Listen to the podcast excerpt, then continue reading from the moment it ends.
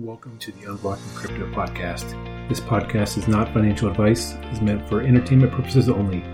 These are just the opinions of a couple of rambling wrecks.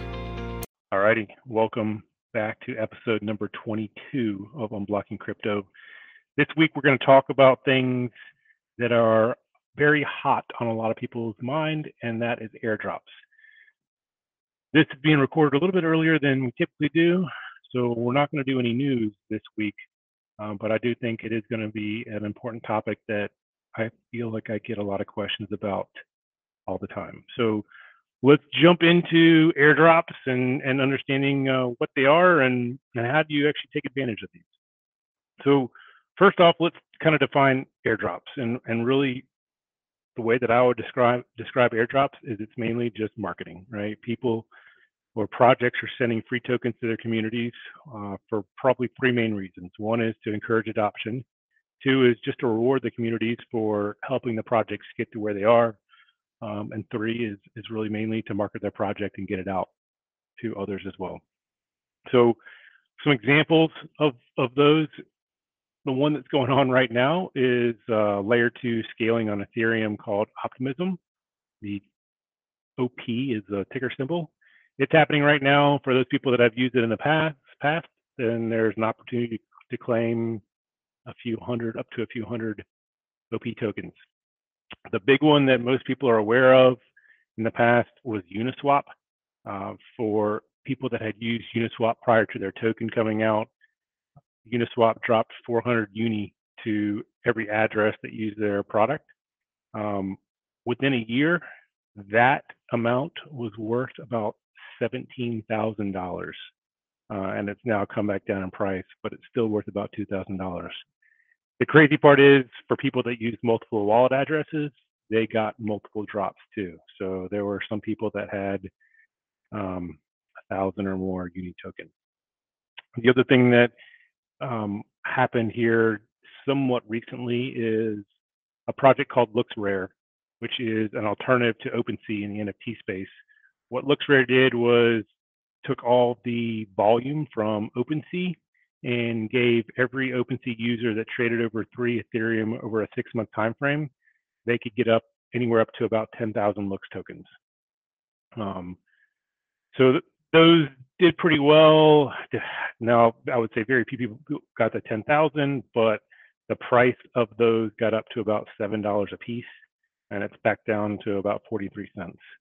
Uh, the other cool piece about Looks, at least from an NFT platform, is when you buy or sell an NFT, you could actually receive um, some of the Looks tokens back, and then you could also stake your Looks token and, and have it grow that way as well. So, for the most part, people are doing airdrops or getting involved in airdrops to get some free money, right, and and continue to have the projects uh, grow in adoption. Now, what about some projects that might have an airdrop upcoming? I mean, I think that's the big question. And there's a lot of ones out there that everybody's wondering. Um, things like buying a domain. I know Tezos has a domain service and Trust Domain are both looking at some of that today. Uh, if you get involved early and get one, maybe you'll get an airdrop if that happens. Um, a lot of the wallets that you hear of, so MetaMask, which is probably one of the largest Ethereum non-custodial wallet still doesn't have a token. Um, so if you have one of those, make a swap, use it, and you might get an airdrop at some point. Um, Argent is another wallet that they are calling the first smart wallet for Ethereum. Uh, so there's an opportunity to kind of get in and get involved and beta test that. Phantom is one of the most popular Solana wallets, and there's a thought that they might add a token to that at some point too.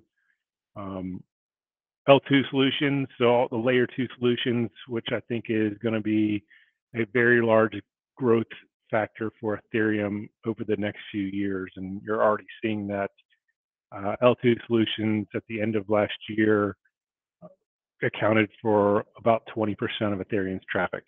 So as that continues to move over to the L2 solutions to free up the, the gas prices on Ethereum's network, then these will continue to grow.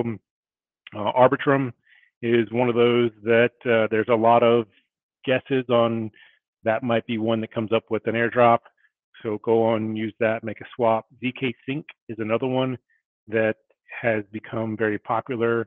To go use the mainnet, um, and you can usually find a lot of insight from people that are posting this. The other place that you can do a lot of research on is airdrops.io, and that'll typically give some of the tokens that they're projecting to have airdrops as well. So none of this is guaranteed, but if you use it, there's a chance that something might happen. So let, us talk a little bit more about how to get involved. I mean, I, I think there's really three main ecosystems that you probably want to focus on. The biggest one is Ethereum. Um, Ethereum is what, where Uni happened, where LooksRare happened, um, and you're starting to see a lot more optimism. What we talked about. Um, the best way to get involved is put your Ethereum into a MetaMask wallet, or maybe another non-custodial wallet if you prefer that, and then really just beta test these projects. Um, so I found that maybe researching people on Twitter is also um, an interesting way of finding what's happening because there's a lot of people out there that are trying to share a lot of knowledge. The other one is Cosmos. Um, Atom is the, the, the token. So if you have your Atom, you can put that in a uh, Cosmos wallet. Probably the most popular one is Keplr, but Cosmostation is also another one. If you look on airdrops.io, you can usually find the latest in Cosmos airdrops, and then typically just have to follow the instructions. Um, Juno and Osmosis were two of the most recent ones that have done very well from an airdrop perspective. Um, and, and while Cosmos is still kind of a growing L1, there's a lot more things that they expect to kind of to, to expand on that ecosystem as well. The other one we've talked about in the past is Cardano.